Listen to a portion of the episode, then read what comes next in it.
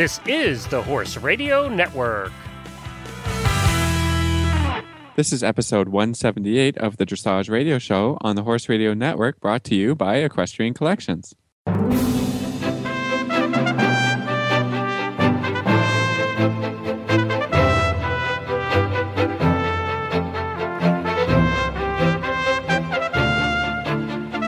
This is Reese Koffler Stanfield from Georgetown, Kentucky. And this is Philip Parks from Fergus, Ontario. And you're listening to the Dressage Radio Show with our producer as well, Glenn. Hey, guys. Hi, guys. How are you? Well, Reese, you were on vacation last week. How'd it go?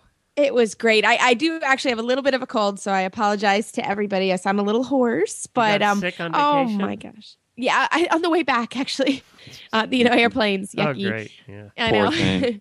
I know. But it was great. We, uh, you know, we let off. We had our, our regional finals that we had talked about, um, and those went really well. All the horses were really super and dealt with the main stadium at the horse park, which can be very intimidating. And, and uh, Cassandra, who's been on the show, she won her two regionals, and my black mare, Winnie, Uh, really, really showed me she could be a, a big-time horse. She got a sixty-nine percent the first day, um, and, and and at the competitors' party and everything was going on, and she was a rock star.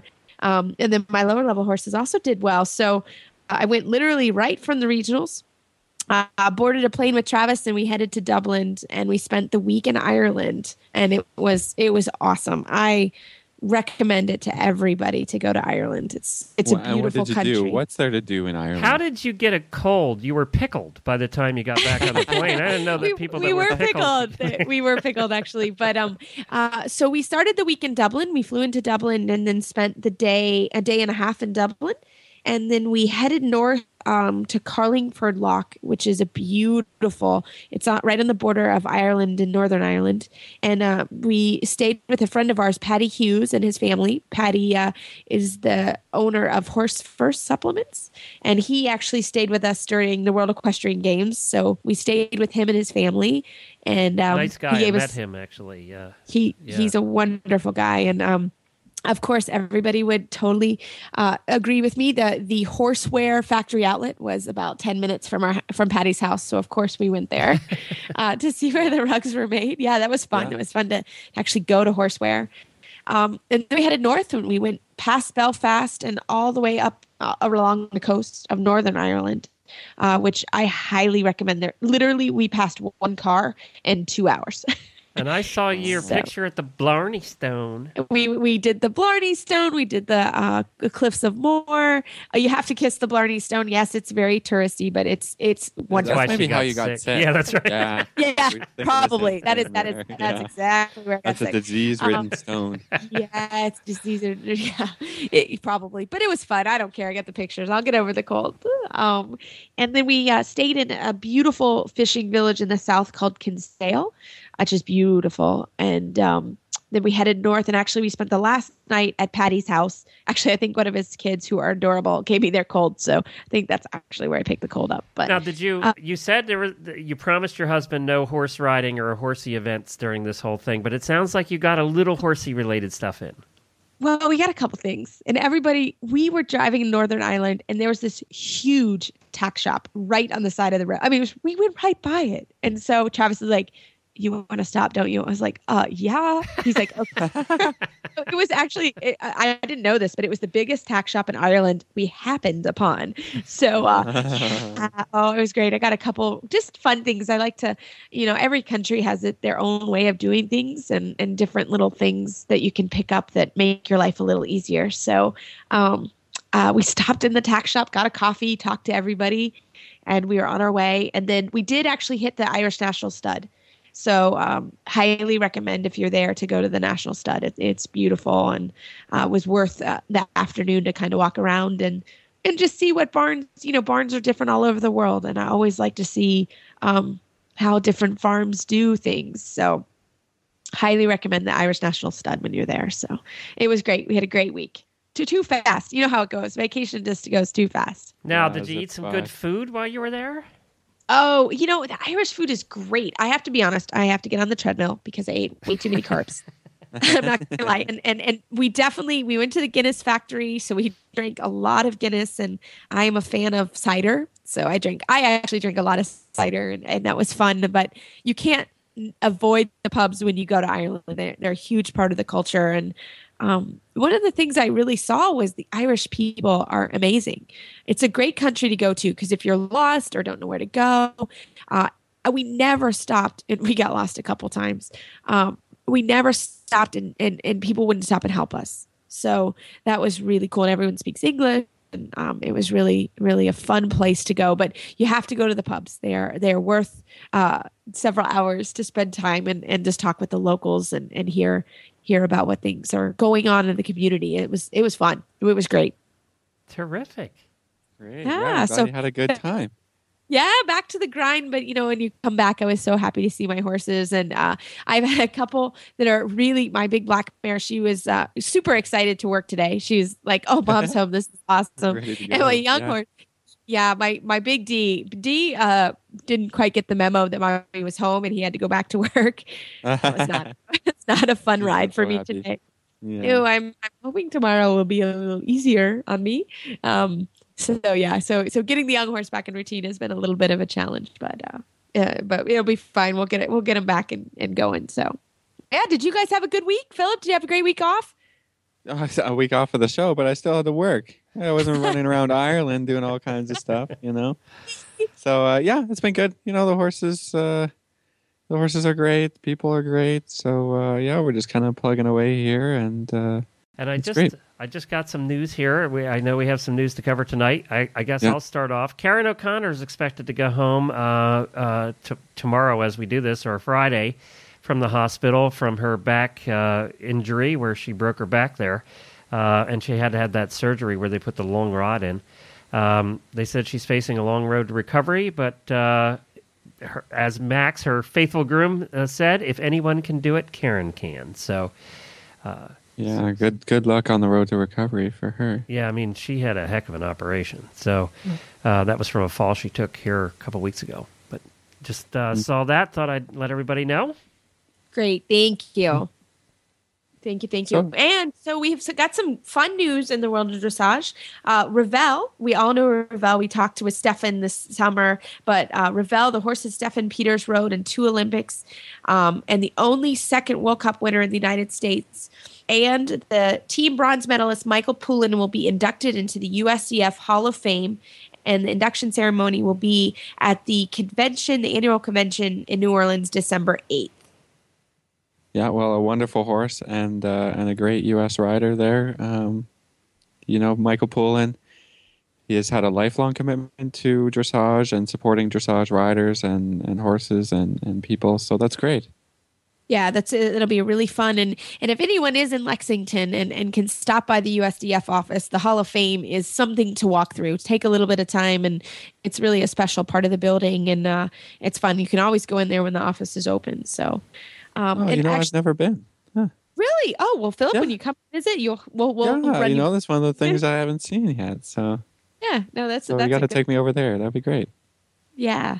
So I have to be honest, this happened uh, right before I left, and we didn't report on it. But uh, Patsy Albert, she's seventy-six years old, of Chesapeake, Maryland, passed away um, right before I left. And Patsy, um, I know, I, I knew her personally, and she's absolutely one of the best um, organizers, chef de keeps, uh, and cheerleader that I have ever known. She is really, uh, was a wonderful, wonderful woman. She was big in dressage at Devon. Um, she's a lifelong supporter of the Young Rider Championships for Region One. Um, and she really uh, extended all her expertise to management and officiating. Uh, so she is truly a loss to our uh, community. Um, Patsy passed away unexpectedly, and she's survived by her husband, Robert Albert, four children, five grandchildren, and what, one great-grandchild. Uh, the memorial service was actually held October seventeenth, um, and the family asked for donations to be made to the U S D F Region one F E I Young Riders. Uh, it can be submitted to Lisa Schmidt, Region one Director, um, if you have any interest. But she, that was really, uh, she was a really wonderful woman, and, and went way too quickly for our yeah, community. Uh, a big loss, a big loss to uh, to everybody that knew her, and uh, and for all the stuff that she organized and was involved in. Yeah, that's horrible. But on some better news, um, the Dutch riders claimed the first two places in the opening leg of the World Cup Dressage Series in Odessen in Denmark. Uh, the defending national, the defending champs Adelinda Cornelissen and Jarek Parseval scored consecutive victories, and Edward Gall, series champion in two thousand ten with Totalis, uh, lined up second with Blues Ho- Horse Romanoff, uh, while the Danish riders filled the next two places. So that was pretty exciting yeah. to hear. Well, it's great that the, the World Cup circuit is starting again. There's some great shows coming up uh, all over, you know, in London. And uh, yeah, we'll, absolutely. we'll wait well, to see the scores and see how everybody does. And, and uh, where's the finals being held, Reese? Do you know? Oh, gosh, I would have to look it up, Philip. I'm sorry. I don't know. Yeah, I don't know right now either. That's too bad. We'll know soon for everyone. we'll we'll look it up and we'll we'll report next. We'll let you know next week. week. Um, yeah. But we have a great show today. Um, it is kind of a quiet time of the year, and and Philip and I decided this would be a great time to kind of have some educational shows. So today we are talking with Beth Haist. Uh, she's going to do a series for us on bits, on snaffle bits, and next week will be double bridle bits uh, and curb bits. And she you know, does a great job. So uh, I'm excited to have Beth Haist on the show today. Yeah, and then we have May- Megan McIsaac, a, a friend of ours and a trainer out of Wisconsin, to give us a trainer tip about uh, about show nerves. And she has a lot of great suggestions that uh, we're looking forward to hearing about. I'm I'm very happy to have Beth Haist from The Horse, of course, on the show today. Uh, she's going to speak about snaffle bits. Beth, welcome to the show. Thanks for coming on tonight. Well, thank you for having me, Reese. So, Beth, you are going to talk to us today and, and help us break down uh, bidding. We're doing a, a series. So we're starting to talk today about the snaffle bit. So can you just get started on talking about snaffles and, and how do we uh, distinguish for our horses? You bet. Um, you can never look at a bit as just one single entity. You need to divide the bit into two pieces. The first piece being the cheek piece, because the cheek piece will change things that the mouthpiece does. So when you look at a bit, you have to divide it into two places. So, for example, the egg butt and the D-ring and the full cheek and the bowsher are all what they considered a fixed cheek bit. And then you have, in a class of its own, is a loose ring. And when you look at these bits, you have to think of it in two different ways. One, there's a grammar school bit, and there's a high school bit, just like in school. And your grammar school bits are going to be the fixed cheek bits. So the D-ring, the egg butt, the full cheek, and the bowsher. And these will lessen the information that goes down to the mouthpiece. And then on the other hand, you've got the loose ring, which is considered a high school bit, because every movement of the hand vibrates down to the horse's mouth, which is why it's a high school dressage bit, because we want to have all this finesse. And then after you divide what appears to be a fixed cheek or a loose ring, then you can look at the mouthpiece, and then that's a separate piece altogether. And in a snaffle, you can have a couple of different bits. You can have a two-piece snaffle, which just breaks in the middle, or you can have a three-piece snaffle, which has a small piece in the middle and two equal parts coming to that. And um, and then there's different, you know, there's twisted snaffles, there's, but they're still only broken in two pieces. So most snaffles are only broken into one, you know, two pieces or three pieces. So if this kind of helps you to look at something and to how to think about it, do you have any questions on that? No, I think that's pretty straightforward, Beth. Um, I'm just wondering maybe if we talk about kind of um, the differences even in, you know, like a full cheek versus the bow curve bit. Um, Absolutely. We're going to get into that but a little bit. It'd be great. But I just like people to kind of, yeah, we just like want to, to break it up into two or three portions so people can kind of think of it that way. So then when we talk about each individual one, we kind of have a better way to look at it. So if you uh, like, if you wanted to start a young horse, if it's absolutely at the beginning, you may want to use a full cheek snaffle. Number one, it won't put so much information down to the horse's mouth because it might confuse him. And then the other thing is the full cheek will actually aid in direction for a direct rein. And that really helps a, a real beginning horse. And then I think that um, as the horse gets steadier in the bridle, then you can switch him over either to a D-ring, an egg bud, or a loose ring. But in the beginning, it really helps them with the direction. So, Beth, tell us about the D-ring. I don't typically use D-rings very often. When would you use a D-ring, and what, what does a D-ring do? Um, a D-ring, again, works like um, a fixed cheek bit. So a little less information is going down the rein to the mouthpiece. And the D-ring, and especially American D-rings, are quite long next to the uh, to the mouthpiece, and that will also give more direction to a young horse. Almost work like a full cheek snaffle. Yeah, I was just going to say, I think it, it works very similar to a full cheek, and then and then the egg butt, in comparison, has a, a less kind of bit on the side of the horse's mouth. Is that correct? That's correct. And in the egg butt, the egg butt um, doesn't give you the direction, but it's still a fixed cheek bit, so you still don't have too much information going down the rein to the mouthpiece. And uh, an egg butt can be really, really good for a beginner rider because maybe their hands aren't quite as steady or as precise as they could be. The full cheek, the egg butt, and the D-ring will maybe make it a little bit easier to communicate with the horse until their hands get a little bit better. And how about the basher? That's a little bit different action, isn't it, in the horse's ah. mouth? Yes. The basher still works like a fixed cheek, so there's not going to be as much information going down to the rein. But where a regular snaffle, whether it be an egg butt, loose ring, full cheek, or, you know, um, will still have the horse elevated a little at the pole and then back to the rider's hand. Where the basher differs is that it actually gets the horse to stretch a little bit more over the top line and lower the pole and then back to the hand. So for horses who carry themselves unnecessarily high, um, certain breeds do that. Um, if the horse is not quite stretching from his hind end over his top line, that might give him a little bit better idea and also lower that um, lower that pole. And what pick do you maybe would recommend for a, a horse with um, what I would describe as a strong mouth or a really kind of steady, a horse that likes to pull the bit?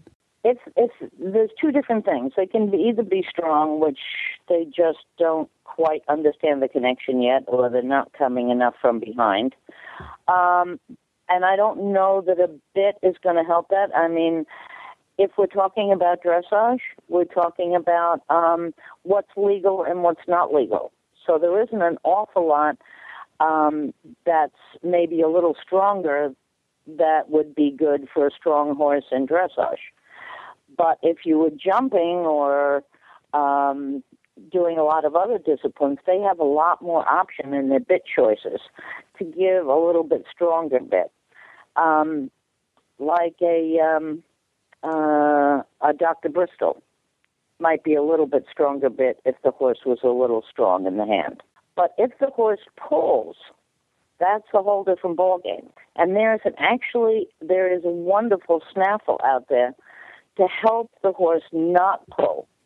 And when you have a pulling situation, sometimes you have a rider that may be a little inexperienced, that when the horse pulls, they pull back, and then it becomes a little bit of um, a syndrome.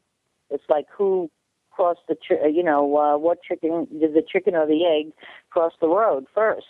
I mean, you have to look at it as who started pulling.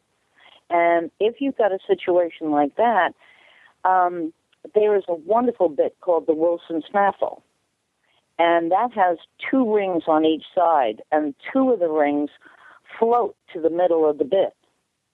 and you can attach that floating ring to the cheek piece on either side, and then the regular snaffle ring you attach to the rein. And what you have to do is get the rider to ride in a fixed hand position and not pull no matter what. And then when the horse pulls, those little sliding rings just put a little pressure on either side of the mouth. And when they're not pulling, it gives them a reward. And in no way is this harsh at all. It's just a little pressure. But they learn really quickly not to pull. And then the rider, of course, is fixing the hands, so they're not pulling and contributing to the situation. So, Beth, you, you briefly touched on legal versus not legal, and that we don't have a lot of choices in the U S and, and in Canada um, for bits that we can go to. Where's a great place or a resource to find out if the bit you're using is legal or not legal? Well, I think that the U S E F website is always a great place to go to, because that will list out what bits are legal in each of the U S E F sports. Great. Yeah, I mean, I think, I, I mean, for sure, it's all about the training, you know, but uh, I think it was a great point that Beth made about riders that don't have maybe super educated hands, and maybe some resources uh, sources to help that um, with a little bit different bit changes. Um, you know, I've used that a little bit, depending on, you know, depending on the horse and the situation. But, uh, you know, just use it for a week or two weeks and then go right back to the snaffle, just to show the rider sometimes, you know, how how things should should work and, and how to use the hands really correctly. Exactly. I think that's a great idea. So, Beth, tell us a little bit about also sizing a snaffle. How do we do that if, if you don't have a resource close to you? How's a good way to figure out what size your horse needs to have?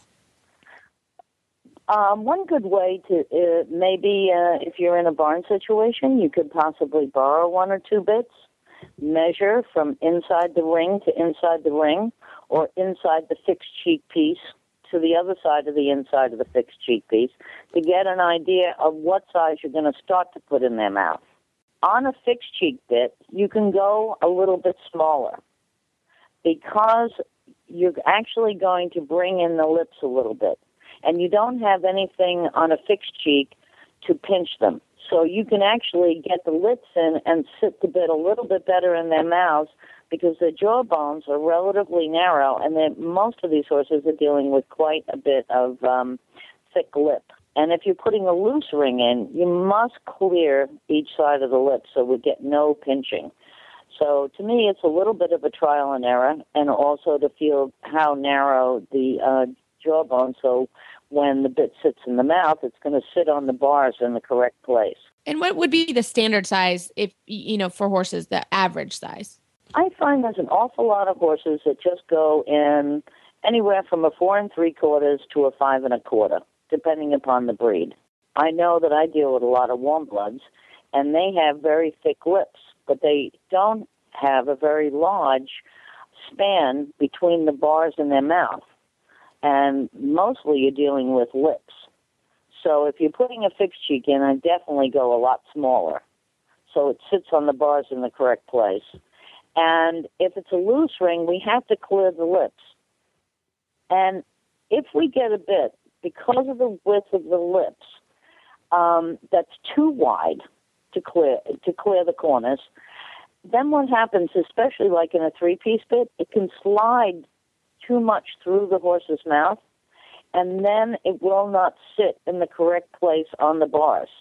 That's why you get some horses that should like a three-piece, because it's really nice and soft, and they end up liking a two-piece better. Because of the, the width, including the lips, they're having to have a pretty wide mouthpiece. But when it slides through the mouth, that middle piece won't end up sitting on the side of the tongue. So they get a, feel a little bit more comfortable with um, with a two-piece. Great. Well, Beth, thank you so much for helping us kind of uh, deconstruct snaffle bits. That was super helpful. And I personally was taking notes. So uh, thank you very much. And Beth, where can where can we find you on the web? You can find us at w w w dot the horse of course dot com. Well, that was a very educational interview. After the commercial from Equestrian Collections, we're going to have Megan McIsaac about a trainer tip.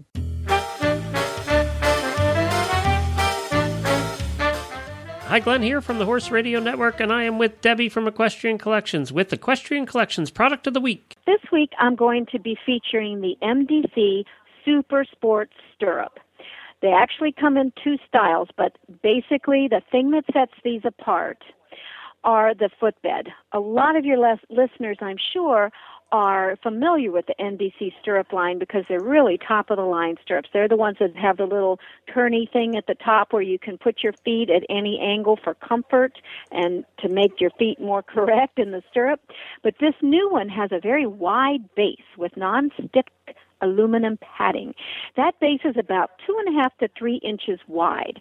And when you put your foot in that stirrup, you are secure. Your foot doesn't slip. You won't feel like your foot is going to slip. You really feel secure. It's great for fox hunters. Uh, particularly, we were thinking fox hunters would love these because there's lots of good stability.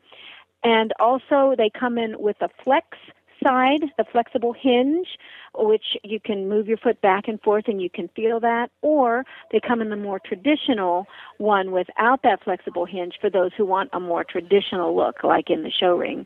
But if you're the jumpers, the fox hunters, anybody, beginners, anybody that wants a really solid feel should get these stirrups. Um, we've had trainers that got on uh, my friend's horse who has this stirrup, and she said, "Oh my God, where did you get these?" Because they feel so good. Now, they're not inexpensive. The uh, the ones with the flexible hinges are two hundred dollars, one hundred ninety-nine dollars and ninety-five cents. So they are for the serious rider, but I highly recommend them. Really, the minute you put your foot in them, you're going to feel completely different well, and a lot more secure. Well, and the other thing about M D C is it's top quality stuff. This is this is the good stuff. This is uh, made to last, and it will last. Yeah, I highly recommend it. Anybody that even has also has any kind of knee or leg issues, um, they'll find right. that these will help alleviate some of that as well. And, of course, this is the M D C Super Sport Stirrups and M D C other stirrups on there as well at equestrian collections dot com. Just search for M D as in dog, C as in Charlie. And I also want to mention trail riders. They are great for riding on hilly trails, too, for that secure feel. Especially with the wider foot base. That would be, exactly. that would be good. Thanks, N B C Super Sport Stirrups at equestrian collections dot com. It's a pleasure to introduce Megan McIsaac, a trainer from Wisconsin. Her farm name is Lindenhoff, and she is a Grand Prix rider and a wonderful person, and she's going to talk about show nerves. Megan, thanks so much for coming on the Dressage Radio Show tonight. Oh, definitely. Thank you for asking me. So we're we're really excited. You are our trainer tip of the week. So what's your tip about? I have several suggestions uh, for uh, showing and nerves. My first one is um, when you're going to the show, make up three goals. Um, and that could consist of, number one is always have fun, but like ride your corners well, have a better angle, think about the activity that your horse needs. Um It really helps my students um, and myself to go into the show um, with a focus and not just, oh, my gosh, I'm here. What do I do? They already know. Um, and then a lot of times my students have um, very bad anxiety. And so just walk through your worst case scenario. So, like, what's the worst thing that could happen? I could fall off. What do you do? You get back up. And you just You just go on. Uh, another one is visualize your test um, and your warm-up, which James Savoy has great videos and books. I don't need to get into that. Um, don't change your warm-up. Um, communicate with your coach. Um, a lot of times I go in and as the coach, and I have these great ideas for my students and different expectations, and then they completely change Uh, when we go to the show. And so I don't know what's going on in their minds, and it would be so helpful if they say, I'm nervous. And I think that's a huge one. It's just acknowledge um, that you have show nerves. Deal with them. Don't sweep them under the rug and say you're not nervous. I have several more. Do you want to talk about individual ones, or do you want me to just keep going? Well, I like it. I, I mean, I think these are all wonderful ideas, Megan. You can, if you've got okay. more, keep going. I have I have more. Keep it going, um, girl. I think I think show right. nerves are a huge thing for people because, you know, huge. we we spend a lot of time training and, you know, preparing for a show. And when you get there, everybody wants to live up to expectations, right? So, mm-hmm. I, you know, I, I mean, I have show nerves. Reese has show nerves, I that's show, for sure. Yeah.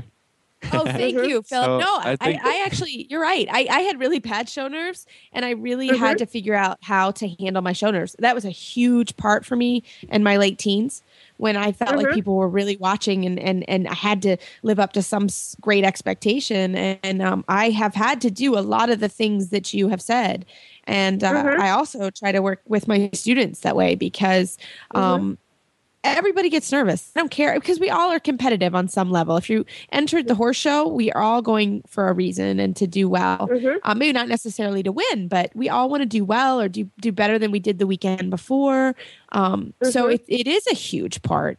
Um, and I mm-hmm. loved when you said, don't change your warm up. Uh, mm-hmm. I can't, can't tell you how many times I'll come down or I'll be, I'll, you know, I'll tell my student I'll be there at, you know, eight o'clock and, and at seven fifty, I, I happen to start down the hill and they're doing something that they've never done before. And mm-hmm. that's a huge one. Don't change your warm up, have a plan and stick to it. Don't, uh, just cause you're nervous, think you need to be riding Piaf if you're riding a fourth level test, you know, just, just don't right. need to do that. It keeps so you keep calm. going. I mean, you, You start getting into that routine if you don't change your warm-up. Another big thing for me is I have a team of students that I go with, and there's always that team dynamic. And luckily, I have great people, and they just step up. They um, hold water. They hold coats. But another part of the team dynamic is each individual gets nervous. And so what I do is I take them out as a group, whether it's dinner or there's cute little shops. And I get them off the showground and I kind of distract them. Like we went to a movie one time and then we went back to the show and they showed and they were so relaxed. It was the best show. All, all of my students did well that show. And that I never thought of doing that. And there was actually one of their suggestions, hey, can we go to a movie? And we had four hours to kill and we did. So um, another one is know your limits. Um, should you ride one or two tests per day? Maybe um, you should only go to a one-day show versus a three-day show. Um, a lot of times people are exhausted by the third day or they show better on the third day. So just knowing your limits um, and don't overdo it. Um, also, I have over-prepare versus under-prepare, you know, so over-prepare. Don't ride your test, you know, for two weeks leading up to the show versus underprepare, you know, at least ride the, your test once. And for me, I find going out like a trail ride the day before the show and just really light work the week of the show is really helpful for me. But I found with my students, I have to have them go through their test once a week. I don't know why, it just seems to work with my students. So I suggest that for adult amateurs. Also recognize when it isn't any fun anymore. You know, showing should be fun. I don't care what level you're at. I, that's why I'm on vacation. I I got burnt out. That's why I go to Maryland to meet with both of you and the Hasslers. And there's such positive energy, and I get burnt out, and so do my students. Yeah, I think that's good. And uh, I know we deal with a little bit of a problem here rather than, mm-hmm. than some people in the South is that we have a very short show season. It's basically mm-hmm. May to to September, maybe, you know. So mm-hmm. there's all these shows that are kind of packed in, all you know, all in those months, and you almost find yourself showing or feeling like you're showing every single weekend. And then mm-hmm. in the winter, there's nothing, and you know, so you can definitely, you know, if you're feeling overwhelmed, scale it back a little bit and say, I'm just going to do one show a month, or or you know, just just. recognize when when too much when it is too much right and right. Uh, and not not get overwhelmed. I think that's a good point. Well, we were just talking about how uh, you can get burnt out and, and going to extra shows. You have to remember showing is tiring. I don't care um, if it's in your same town or if it's far away. You know, the driving is stressful and figuring out who's going to take care of your animals and your family. Um, so I think it is really important to think about when you go to showing, um, and, and that does lead to anxiety when you say, you know, one show a month, or, you know, I sat down with my trainer and we planned the year, and it is, we're going to have a busy May, but we're going to have an easier July, or, or however you work it. I think that's really important that, um, I think when you go to a lot of shows, you get tired. I don't know about you guys, but I do. I get exhausted. And I found too, you know, maybe the training isn't fully confirmed, and that works for me. I might be able to cover it up, but, you know, you have the next show and the next show, and then maybe you only have four days in between to prepare, or you do have two weeks. It's just not enough time um, when you get into the show season and you're stuck, and you need to acknowledge that and maybe not go to that show, even if you need to qualify for regionals or you need the next score. I think a lot of times, I found this year it was really tough. My students were going for medals and uh, the U S D F medals, and it was that last score, and they put all this stress, and they ended up chasing scores. And how do you deal with it? It isn't fun anymore. It, it isn't fun for me as the coach, um, and I know it isn't fun for them, and you have to change your plan. Last one, be prepared, uh, you know, with your equipment. Don't change your equipment. Same thing with your clothes, you know. Put your show clothes on before the show. Make sure it all fits um, and that you feel comfortable in it, because then you, you are going to be confident, and as well as a schedule. I write up a schedule, and my students make fun of me because I write, you know, five o'clock, get up. You know, it's really detailed, and that just makes me feel comfortable. Some people, it's not going to work for them. That might drive them crazy, but, you know, it's, you know, um, start getting ready is one. Um, start lunging if you have a lunging horse, or be on, and then put time to walk down to the warm-up, and then how much time do you need in the warm-up? Usually fifteen minutes, depending on the horse. So those are my tips. No, I love that. I love the schedule. That, your students should make fun. I do the same thing, uh, mm-hmm. especially for, you know, if, if as a trainer, I hear a lot of people say, well, my trainer can't get there, or they have this, or they have that. Um, I think it's important that we, we lay out so everybody knows where the trainer is, but also mm-hmm. um, I think it's important to have a schedule, and it makes you uh, just stop and think about how long is it going to take me to get ready, or, um, you know, all the little things, like I need to eat lunch at some point during the day. You have to eat something. So, you know, if you can't eat a big thing, you know, have a banana or be prepared for that, so you don't go through the day and get really cranky by the time your ride comes around. I think that's really important. So I love the schedule. Mm-hmm. We do a schedule big time at our place. And it's great, too, when you have a team, because I may not be able to watch the first timer, um, but the rest of the team members are saying, hey, she's not getting ready. That's actually what happened at one of our very first shows. And so they had a schedule. Everyone has a schedule. And they were like, hey, don't you think you should start getting ready? And so they watch each other, so they can take on the responsibilities as well, you know, for themselves, for their teammates. And it isn't all me taking on the responsibility, which is wonderful, I have to say, because I might be in the warm-up riding a horse or coaching a person. So it's great.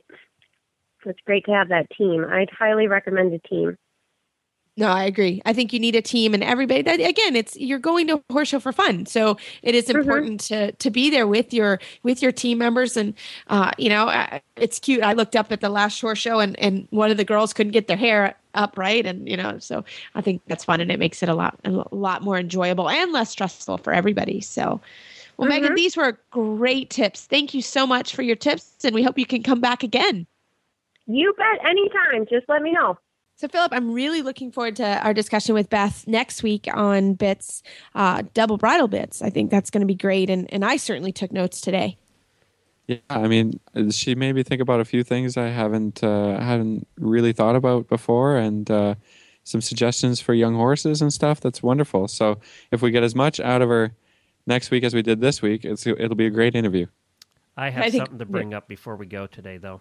Oh, okay. I saw a picture on Facebook today on Reese's page of her horse, Minnie Fleur de Lis.